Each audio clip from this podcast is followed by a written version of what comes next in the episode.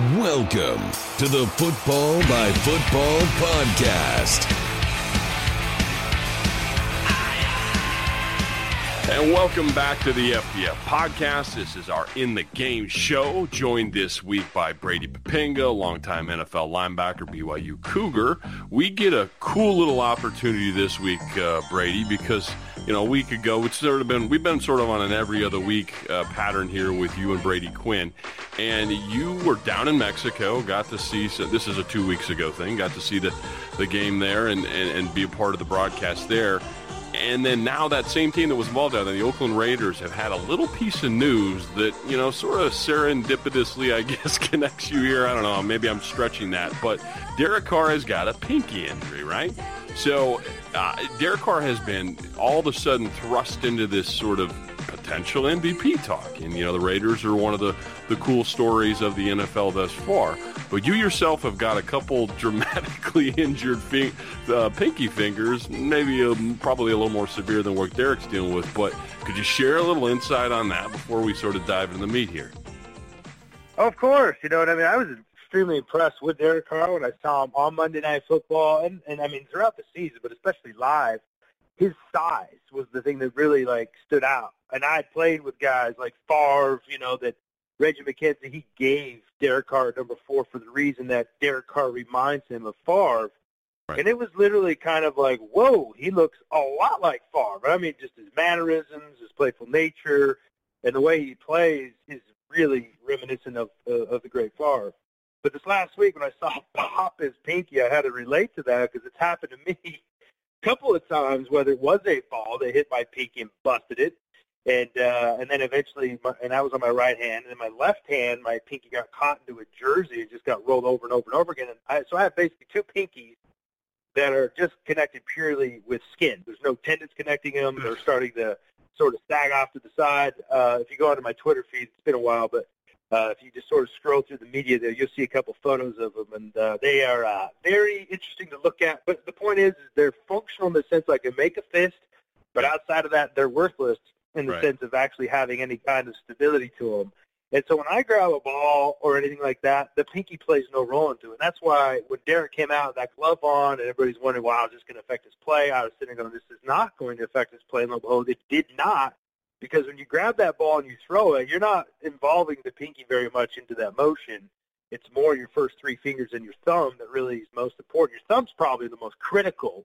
Brett Favre, actually speaking to him, could attest to that. A number of years ago, he had a thumb issue that really uh, challenged him. Many people thought could actually end his career early, even though he ended up recovering from it.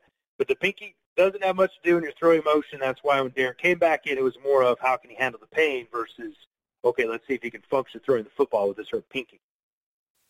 That's an extremely interesting point, and I teed it to you, uh, presuming I didn't know both of yours were that bad. I, I, recall something about that from from broadcast boot camp that you had kind of a jacked up pinky, but uh, I myself have got a similar problem, but I got the I got the the the double there. I got both. I got four screws. Oh, excuse me, two up top and I think one at the bottom. But I got a bunch of screws in my thumb. I, I had a Bennett's fracture, uh, mm. which is sort of that the the ball and socket kind of thing of your thumb. So back almost all the way to your wrist. So on a tackle against uh oh man, who was the back for Buffalo back then? I don't remember who it was, but you know, collisioned him really good, but had my uh, had my what's that? Was it Willis McGahee? Willis McGahee by chance? Uh, I think McGahee was already in Buffalo. No, we're talking about Buffalo. Was he in Buffalo? I think this yeah. is. I think this is earlier than before McGahee got to Buffalo. I'm blanking on who it was though. It might even been like Larry Centers or I mean it was like you know more like 2002 or three or somewhere in that range. But oh, anyway, oh, old school, yeah. Yeah, yeah. So I I I bust this thing and and on contact it was nice good pop and my thumb touched back in my middle of my forearm. you know, mm. like it just hmm. popped out, right? So I've got the two screws at the base and then another one or whatever up at the top. So my thumb's all jacked up, but works functional, like kind of like you said but I have a spiral fracture on my pinky, which sounds a lot like what you said, although mine still has ligaments and kind of came back. I did that in college where it was, had it in a jersey, kind of did a one arm tackle with the guy and pulled him down, but those long, loose college jerseys, it kind of like wrapped around it and it did sort of spiral break. But anyway, um, that thing calcified like crazy. So mine's more of like a little rock hard ball. Like it's really hard to grasp it. But so I, for me, and neither of us are quarterbacks, but I, I sort of empathize, empathize with what you're saying. I think the one that does less is the pinky, clearly. And the thumb if it's cold weather for me and you give me a football, I've got the jacked up pinky, which is more stability, not function really there. I mean, it touches on it, depends on how big your hands are kind of thing. Uh, but the thumb, oh, good Lord. On a cold day and I grab a ball uh, and my thumb is just feeling a little, a little creaky. I can definitely tell you there. So, uh, yeah, I guess the reason I even went here is A, because I knew you had a story to share that was relevant, but also – hey, Derek Carr is leading an offense that is uh, leading a team, quite frankly, that is in the in the hunt here. I mean, they're they're nipping at the heels of the Patriots for potentially uh, home field playoff advantage here. So we wanted to sort of use this show as sort of post Thanksgiving, and that's kind of I know it's a saying, it's not a it's a line in the sand. I think that is sort of a I don't know, sort of a demarcation that people often gravitate towards, but it's not it's not like hard and fast, but it's just sort of a general thing because people know it's late, right? After you get through that long Thanksgiving weekend, most teams have played eh, they're at least their 11 games. It's kind of the home stretch. So we're into the home stretch. Derek Carr, which looks to be leading a big time team, maybe he has an issue, but I think in some of the comments I read this week, he seems to think it's coming along excellently. And as you, as the point you made, which is a great one, may not be a big factor anyway on that particular hand, but playing along that somehow it is, uh, or or not, whatever. How do you see sort of this Raiders team sort of playing out the stretch here? They've got got a pretty tough go of things as far as the schedule. Yeah, I mean, to me, I think they are built, at least offensively, to travel. They're built to play in colder weather, and ultimately, they're built to have offensive success, and I, and I put offensive success into the playoffs. Right. The big question mark with them is their defense, man. Their defense is just one of those kind of things to where, uh, I mean, I, I watched them again on Houston, Texas, Monday night, and they just they have problems in the middle of their defense, which is crazy when you consider they got some big boys in there. They got, you know, uh, it's more on their linebacker side of things. You know, they just don't have a big thumper of a linebacker that complements their uh, their defensive line, and that makes them a, a, formidable unit in the middle. And when I look at defenses, at least when you look at a stop the run, that's where you want to build. You want to build inside out, and they just don't have that.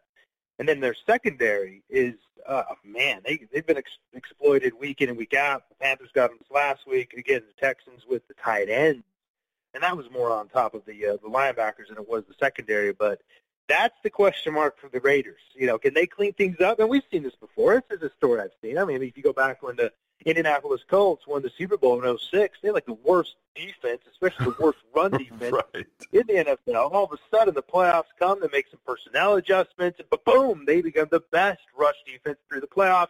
As we all know, they go on and win the Super Bowl. Now, if that happens, all of a sudden, if this defense makes a big jump here in the next few weeks, now you're talking about a legit complete team and a legit threat to the New England Patriots.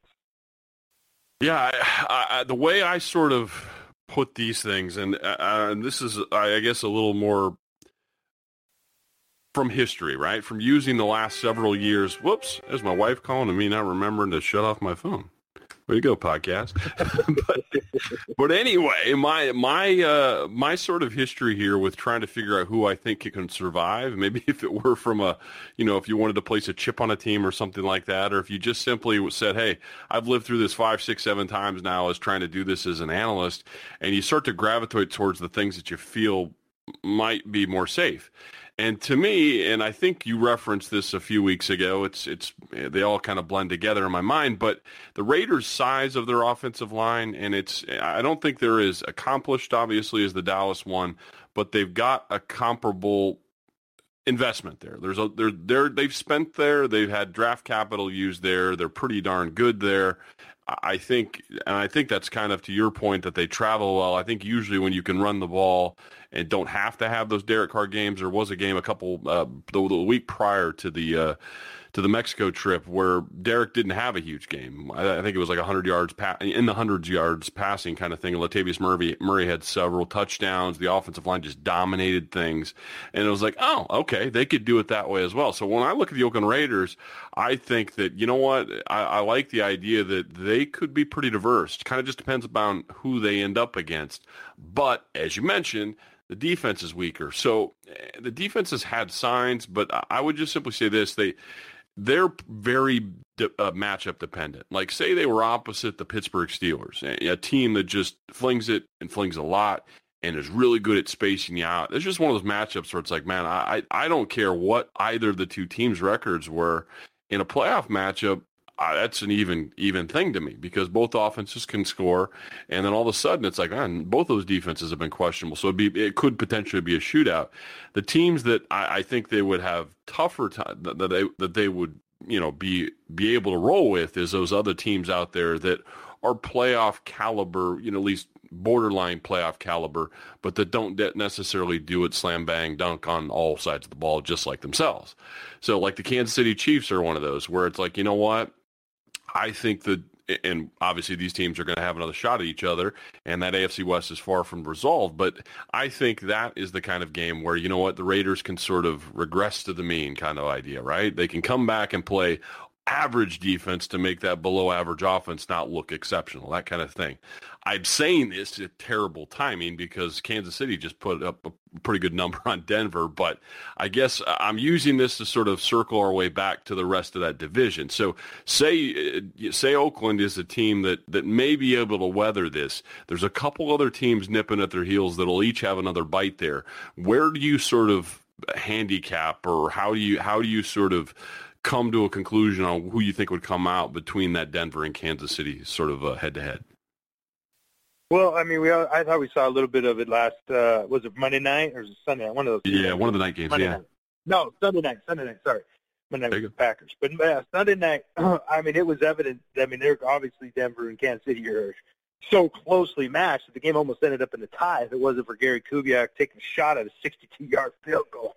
And so it really could go either way, and it comes down to the quarterbacks in those situations. To me, those two defenses, Kansas City's and Denver, sort of cancel themselves out, and then it right. just comes down to offensive efficiency, which we all know comes down to those two quarterbacks, Alex Smith, Trevor Siemian, both very similar in a lot of uh, you know ways, uh, both limited as you could say, but they're safe. They're uh, improving. I obviously give Alex Smith a little bit more of an advantage there just because of experience and more consistent play over uh, a longer time span. But there are two teams that are neck and neck that it may just come down to, you know, who blinks first as a defense or what quarterback can can find some rhythm as we saw with uh, uh, in that game. It was almost like both the quarterbacks took their turn, and it just ended up happening to where Alex Smith had the ball at the end of the game. He did get some help, by the way, with special teams defense as yep. they accounted for nine of those points.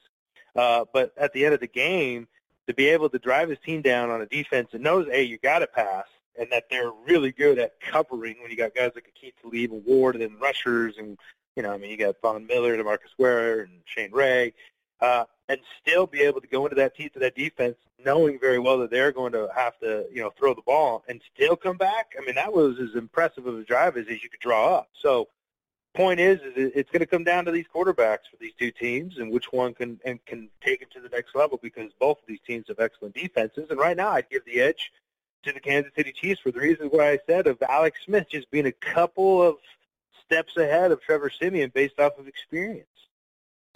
Yeah, I'm, I go back and forth on this one because uh, Kansas City is like that team that I don't trust but that has one of those weeks like that, and you go, "Wow, okay, I get them now, right?" But I, I maybe this is sort of more per- personal bias. It might even it might even span all the way back to last year with studying the crap out of them, knowing that they were going to play the Patriots in the in the uh, whatever that was, a divisional round, uh, and you know, trying to figure out are these guys this? And they'd had a, a, good solid month of incredible defense in as well. And the Patriots just annihilated them. And I I don't say that, you know, it's just because of the Patriots. I, I, think they hit the wrong matchup and they look pretty mediocre. I mean, some they have some bad losses this season, which made me go, oh, never mind, forget about Kansas City. And then they have a week like last week where it's like, oh, never mind, can't can't forget about Kansas City. They're still there. I, I think the one thing that, you know, obviously from my background and, and yours as well is, is this special team stuff was a huge factor for them. Obviously, the kick return is yeah. there, but also the goofy, uh, you know, getting too many guys to the side of the ball on the kick on the field goal, which restarted and, and created points. Uh, you know, just holds holds on punt returns ended up amounting to over 50 yards in field position. Uh, you know, they they just had a lot of goofy stuff in that game, and the special teams, they were fumbling a punt return. They they just had a bunch of garbage plays where it's like, okay, if they aren't aided those garbage plays, maybe they aren't a notch better. But I say all those things, and they're having to do down the road. Now, if it was Narrowhead, maybe that's you know advantage back to them in a lot of respects. So yeah. At least it makes it interesting. I think it's a compelling division to say the least. Uh, the one thing that will be continuing to keep an eye on is we saw Derek Wolfe on the sideline for that game for a lot. He was still pretty uncomfortable with that elbow thing he's got. He's wearing sort of the Gronk, uh, you know, J.J. Watt thing. He's had some issues with that. He'd go in, he'd come back out. He'd go in, he'd come back out. And Kansas City had some luck. It wasn't like a big wear night at running back. It was this new dude, Tyreek Hill, who's, you know, gets the big kick return, but he's also sort of this new – switchblade knife kind of thing in their offense. And fortunately for Kansas City, they get Jeremy Maclin practicing this week. I don't know if he'll be back full strength yet, but they'd always been sort of a, you know, run it, maybe uh, Jamaal Charles, who's no longer, you know, on the roster because he's on IR uh, is you know able to contribute. So how are they going to get movement? You know, it's just going to be plotting, and maybe they'll they'll work it out with a Kelce touchdown or something like that. But all of a sudden, this Hill guy's pretty damn explosive, pretty exciting player, and where you know he can be a complement in the backfield. And oh wait, maybe now they have two receiving threats with Maclin returning, and they've got the tight end, and Alex can pull it down. So I mean, there, uh, there's enough factors there to where I say that I, I can't really make a call today, but I think it makes it fun and exciting. Uh, so one thing I want to hit you back with here is the idea that to me this is unusual and maybe i'm absolutely thousand percent uh, you know historically inaccurate. I don't know that but it's just more of a sense. When i look at at this at the remaining standings and we've like i said cleared thanksgiving here and this is usually when you air quotes kind of know what teams are uh, the Jets, Bengals, Browns, and Jaguars. That's my count. Uh, yours might be slightly different, but Jets, Bengals, Browns, and Jaguars. That's the only four teams that I can see on the AFC side that are like pretty legitimately out of this. And to me, it's rare to have 12. I, I don't know if that's, you know, p- people kind of ha-ha about parity in these days because it does tend to be a lot of those top teams that invariably win it. But I, I find this a kind of a compelling and a fun, fun way to do it where we're entering December and there's a lot of teams still involved. Oh yeah, as you say, yeah. I mean, on the NFC side, it seems almost like every team except the 49ers really is uh, in the hunt because uh, it is, like you were talking about the parity, how close to everything is. I mean, outside of the 49ers and the Bears, you know, both with one and two wins respectively, everybody else in the NFC has at the very least four wins.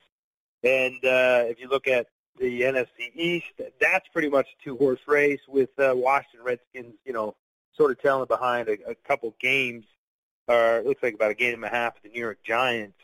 And then the NFC North up for grabs between three teams. NFC South up for grabs with three teams, Falcons, Buccaneers, Saints.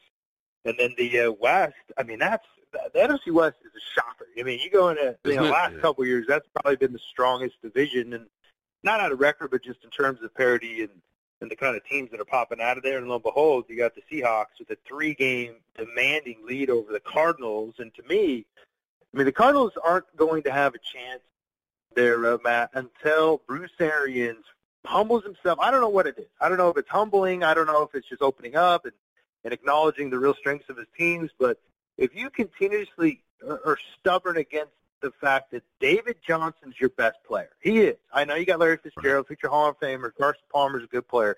But if David Johnson's your best guy, and I know he doesn't have a lot of confidence in that offensive line, but if he's your best guy and your defense is as good as they are, which they are, why aren't you giving him at least 25 carries a game? In addition to all the stuff that he can do in the pass game, that just blows my mind. Their run to pass ratio is so skewed towards the pass. It is literally three to one pass to run in that offense, which blows my mind. And I covered the game when they played the 49ers, and they opened the door right for the 49ers to get into it and almost uh, come out with at least a tie to put it into overtime. Carson Palmer's throwing the ball. They're up 10 points. It gets a pick. It gets returned down to their territory. Momentum shifts. It's like, man, that's the time, at least when you, you know, old school Pittsburgh Steelers, where you run the ball to win the game. So, uh, you know, when you look at these the, these uh, divisions, you know, I mean, they're still highly contested. There's still a lot there.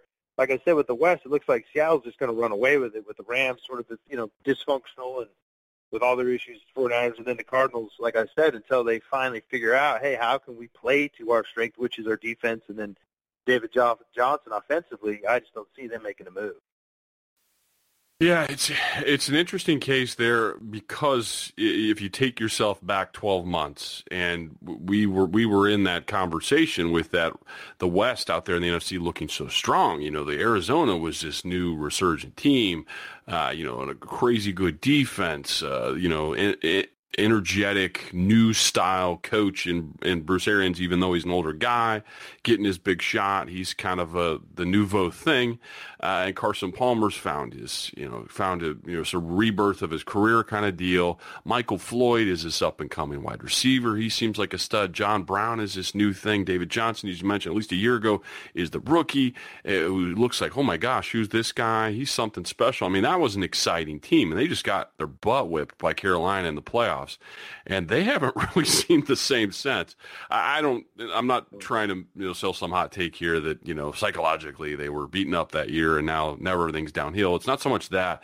I do think though that they they had a difficulty handling some success because when you look at them this year, they are banged up. They have some legitimate excuses. Michael Floyd has been up and down from being active, hamstrings. He had multiple issues. He hasn't been a part of the offense the way he has in years, in the, the, at least a year ago.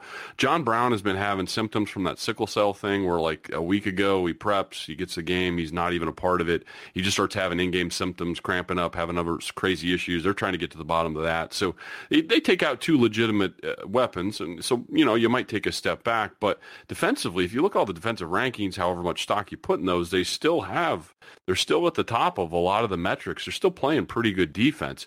And Carson Palmer is not having the year he had before. Maybe it's just because of not having the weapons. Maybe because, as you said, that's just too dramatically skewed to run pass ratio. But for whatever reason, they, they just have, have seemed to be a little excuse ridden.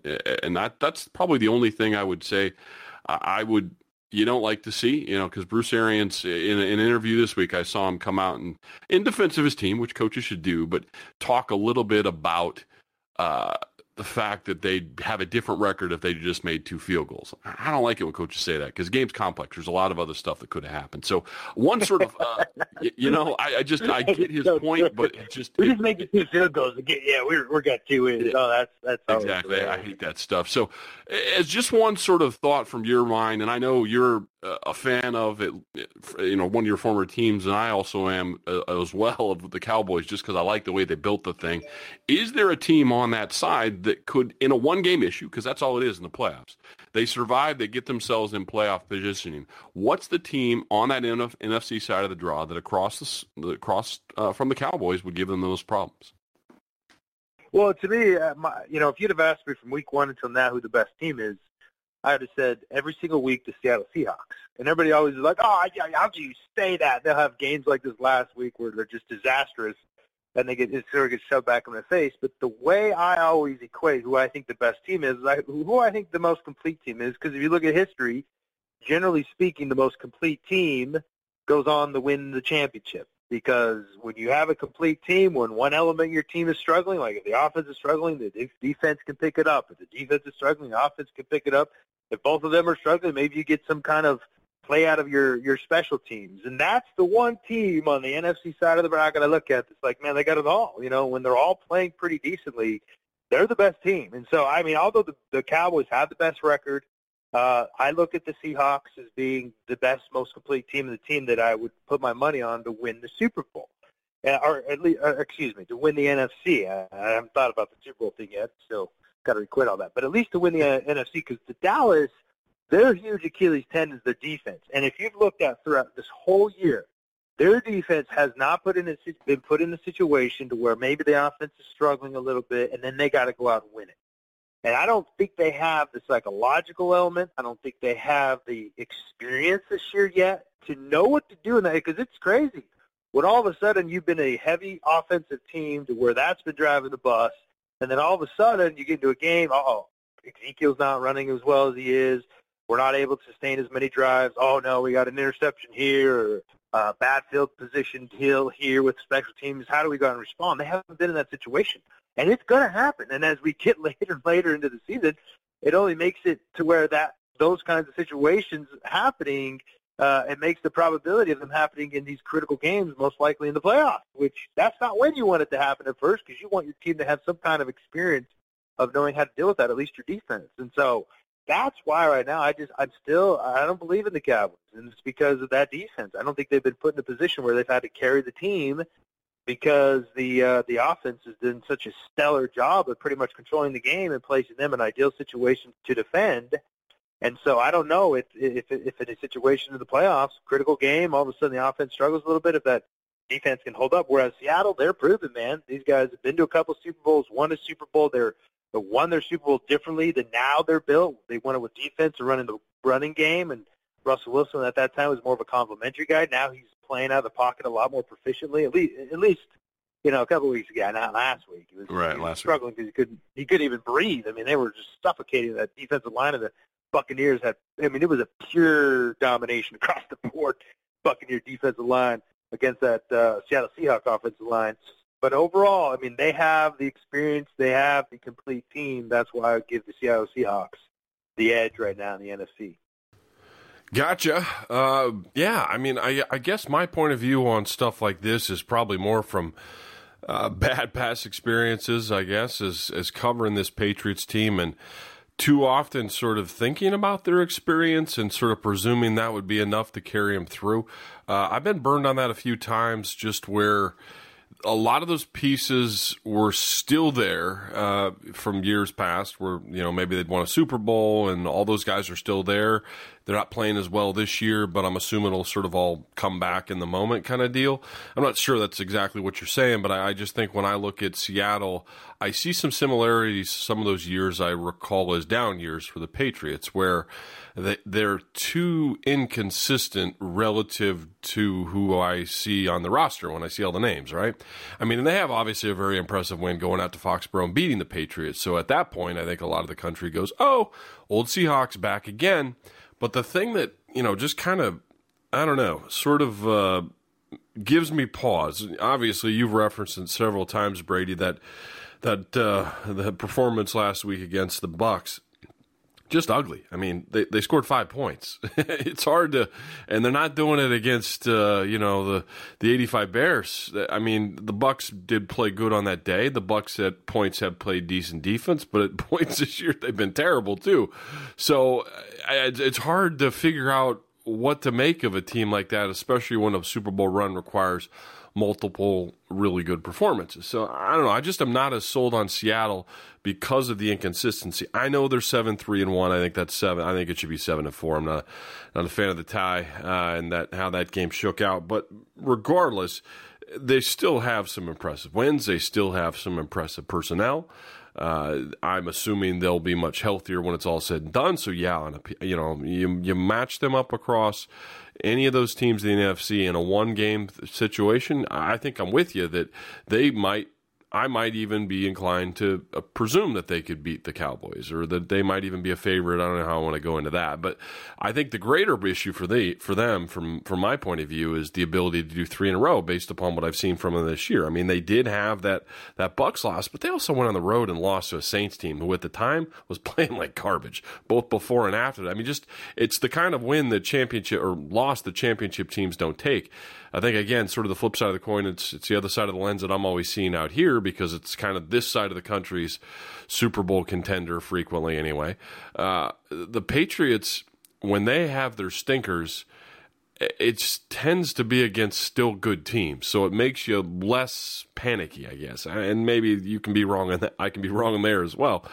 But at least when you know the Patriots laid an egg, it wasn't to the Niners, you know, and that that is almost what it feels like. When I know Tampa's been playing better, so I shouldn't call them the Niners, but I just I would put that in sort of the let's see where that goes here in these next five weeks. It's it's an important five weeks for Seattle because I think they need to grow into their consistent self, a team that, that generally does peak at this time of the year. So, for fans out there listening to the podcast, you may have, uh, I'm, I'm still here on the line, but Brady Poppinga had to drop off. So, I'm going to carry on with the end of the show here. And one of the other topics I wanted to get into, and it's actually going to reference some of the, the great work that Brady Poppinga has done for the website, is I am of the firm belief now that we've passed this sort of, uh, you know, the, the post Thanksgiving time that if you want to really dig in deep and sort of lay a chip, and I'm not saying actual gamble, but to each his own if you're into that.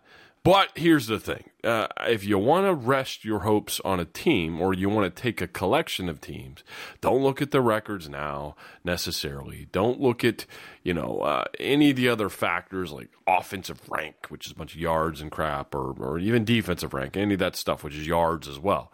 I think what you look at at this time of year is the teams that have accumulated enough accumulated enough wins to be in a position to get it done, but that have run games and defense, run games and defense, run games and defense. I, I don't know how many times I've been burned thinking the other direction. Of course, there can be those outliers where they don't defend critically, situationally, red zone, stuff like that, and they don't run the football. It can happen. It can. It has in the past. But I think those are the outliers. I think now it's have you won enough in the three quarters of a season that leads to this point, and now that you've arrived, do you have a defense? Uh, and not the best defense. Do you have a defense that wins in the red zone? Do you have a defense that minimizes points, not yards. Don't care about yards. They don't matter. If they painted the basketball uh, court with a bunch of white lines, it would not change the goal of the game. The goal of the game is to score in the hoop at each end. Football is the same way. Yes, if you you know get yards, you're having possession time. Yes, if you slow down a basketball game, you'll control the ball more, but you still only get points for scoring. And that's just how the game works. So I'm talking about the kinds of defenses that stop people from scoring huge amounts of points, can defend in the red zone can defend uh, on the scoreboard. And those are the ones that matter. And then on the other side of the ball, can control possessions. I'm not talking about running games that necessarily have to go out and, and post 150 or 200 yards a game. I'm talking about a team that in, in situational football, in third and two, they can run it. They don't have to get into shotgun in third and two. They're a team that can win situationally themselves, like a defense has to, with the running game. And I think that's really the most important point. If you can go down the list of standings as they now are in the NFL, if you can go throughout that list and sort of take stock of who you think's there, find ones that don't have that, and I'm I'm telling you, it's a high risk bet that they'll that they'll pull the thing off when it's all said and done. Uh, and I don't know if if you look down that list, I think that's in part why. And, and, Brady and I talked about it earlier. I'm not completely all in on the Raiders, and, and people out there that are listening may not know my background. Uh, I was a diehard Raiders fan as a kid. Howie Long was one of my my favorite players. Todd Christensen, the tight end, Vince Evans. Like I was a Raiders kid growing up in Iowa. I mean, when you grow up in Iowa, you don't really have a team. There's you know three pro franchises. You know, Chicago's kind of close, Minnesota's close, Chiefs are close, Denver's a little farther, but you kind of sit in the middle of the lot, so you really don't have a team. I was a Raiders kid, so my biases would say, "Hey, I'm on the Raiders." Raider, you know, black black rain and all that stuff but I'm, I'm not so i'm still sort of leery of them from just a, an analysis standpoint that that there's there's enough chinks in the armor there and that a lot of their their wins have been gutsy which is a great quality have but they've been gutsy against opponents who probably aren't going to be in the playoffs. So I don't know what to make of that, right? Uh, and and I say that knowing that there could be a contradiction there in my own past. I mean, we had that kind of history in 01 when we won the Super Bowl, and, and people would point to ah, you know, they hadn't really beat anybody, and ah, you know, they always just win these close games. And there is there is absolutely absolutely an important quality to being able to to win the tough ones. Uh, fortunately, that team was was a little different in that we were an entirely different team mid mid season than what we were at the end. So that was again one of your great outliers, one of the cooler Super Bowls in Super Bowl history, and obviously I'm biased on that as well. But if you're going to look through the standings, and we can do this here right sort of at the end to kind of give my big takeaway, and, and we won't get Brady's because he's off the line now, but it's something we'll continue to cover here uh, in various aspects through video, through our podcast, and and to, to, and to fact check ourselves to see how this thing plays out, and if we were right in sort of our, our ideas here. But I look at the Cowboys, and I think that's what makes them, uh, to me, a little more weather weary for this for this road that's ahead because they they've done those things. I'm a little more. I'm a, i think I'm a little higher on the Dallas defense than than Brady was. Uh, I think they've faced some really good offenses and they've won those tests, and I think that's so important. Uh, I mean, they they have not, as Brady Brady mentioned, it is a good point. They not have had they have not had the day where Ezekiel was stopped. Hey, There's no running game there. Or, you know, uh, Dak goes out and throws two picks. How's the defense going to respond? So that hasn't happened yet. And it, it's a fair point. Uh, the only thing I would say is the, the, only thing the defense can control is the possessions they get and who they go against. And in the, in the instances that Brady mentioned, that would add possessions, which would make life harder. And they haven't overcome that particular test yet. But what they have overcome is play some damn good offenses and have victories. And they've, they've won against the Steelers. They've won against the Packers, yes, at a time though where the Packers weren't all there offensively, uh, but it's still Aaron Rodgers. I mean, they they won, they beat that team, they beat the Steelers, they beat this Redskins team on Thanksgiving uh, at a time when the Redskins have you know really been slinging it. The Redskins were on top of the world offensively, and the Cowboys were able to pull it back. And I just I just look at them and I think that's actually a team who's been tested, in my view. A little different than Seattle, who's been up and down and up and down. It's not about running the table, it's about being tested in certain regards and to overcoming some some hurdles that make you think they can pull it off. But again, I'm not going to make y'all listen to me ramble through the entire uh, standings uh, of the NFL, but the Cowboys are one that I put in that regard. Uh, Seattle, I don't because they've struggled running the football this year and they've been inconsistent defensively, but it is still the strongest unit of the group.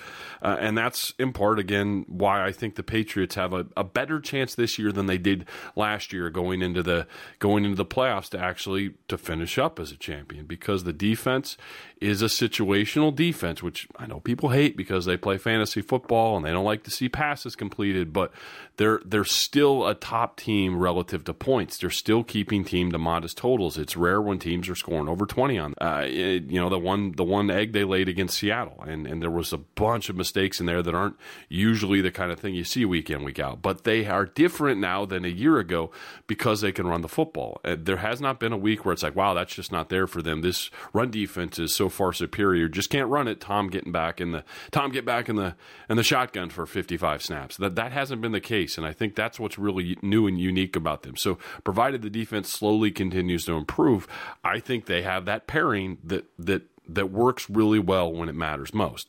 Uh, I look at one other team here. Uh, we'll, we'll, do it this year, just big picture.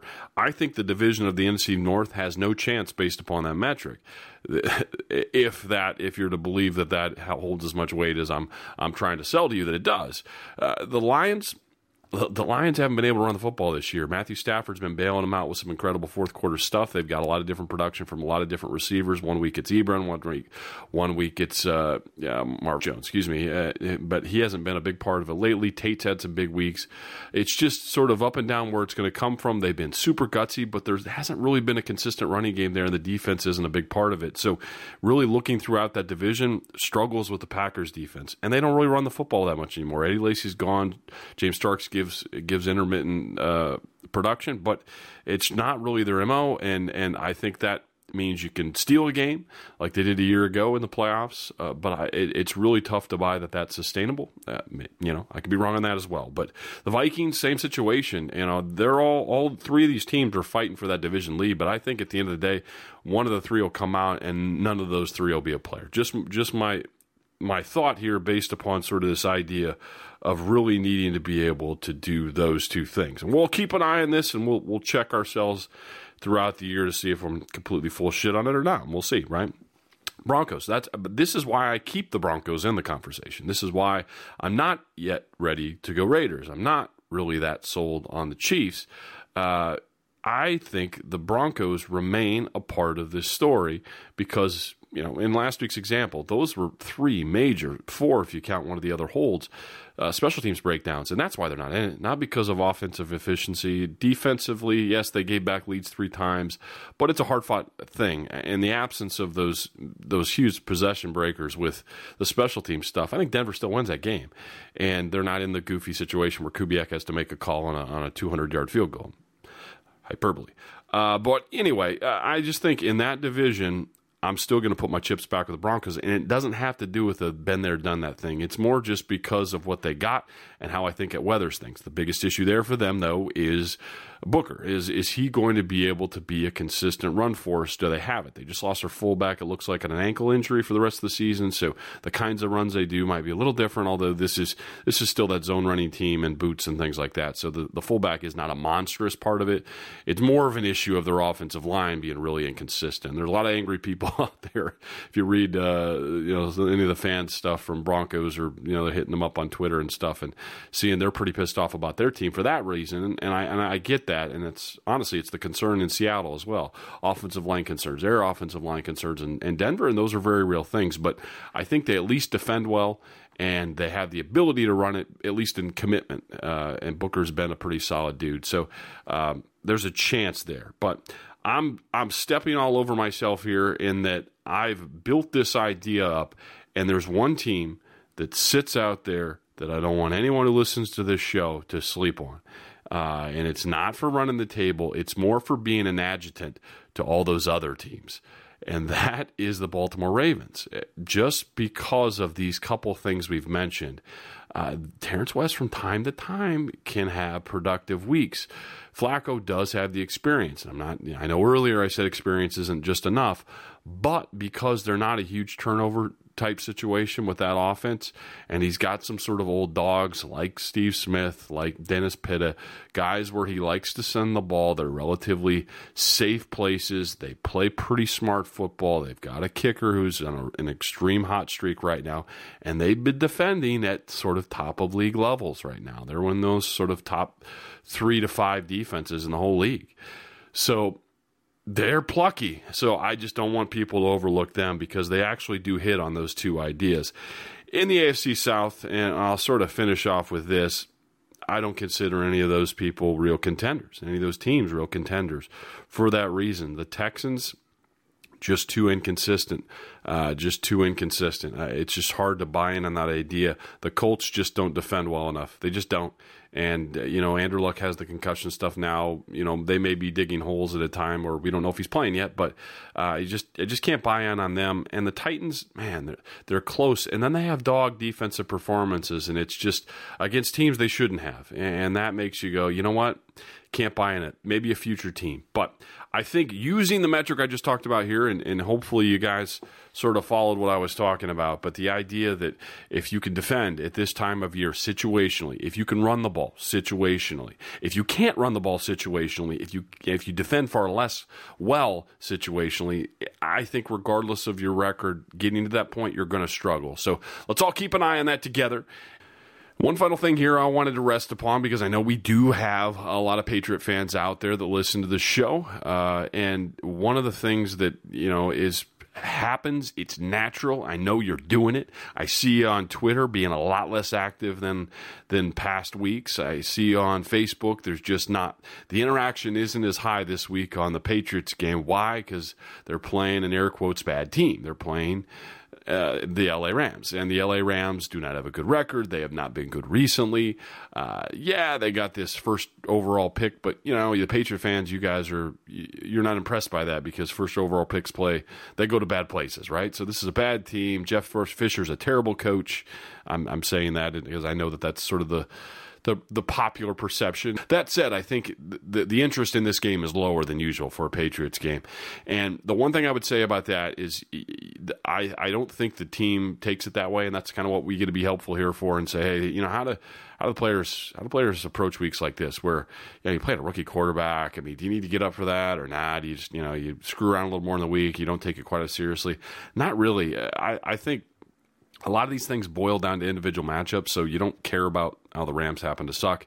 Uh, because, well, you look at it this way: you're an offense, and other than last week against the Saints, uh, in four weeks prior, that defense held all teams uh, uh to to about 50 points, 50 points, 50-ish points, 52, 53, somewhere in that range over the course of four weeks. So, if you're an offensive player, you might say, "Yeah, maybe Jeff Fisher isn't the greatest coach." Yeah, uh, you know, they're starting a you know rookie quarterback, whatever. All you're thinking about is like, oh, dude, I got to block, uh, I got to do- block Aaron Donald this week. You know, I got to get open against uh, Ogletree or whoever it is. You know, you got they've got a lot of talent over there. They got a lot of good players and Quinn and Brockers and all those guys that it really helps sort of sharpen your focus. So I would say this is definitely one of those weeks where uh, Patriots might even be better than normal because uh, they tend to focus in these weeks because the, ch- the coach will not let you let up on these kind of opponents. He's done this so many times. So uh, your interest may be lower, and I, I, completely understand that. It's a that's a totally natural reaction, but I, I don't think that particular team's is.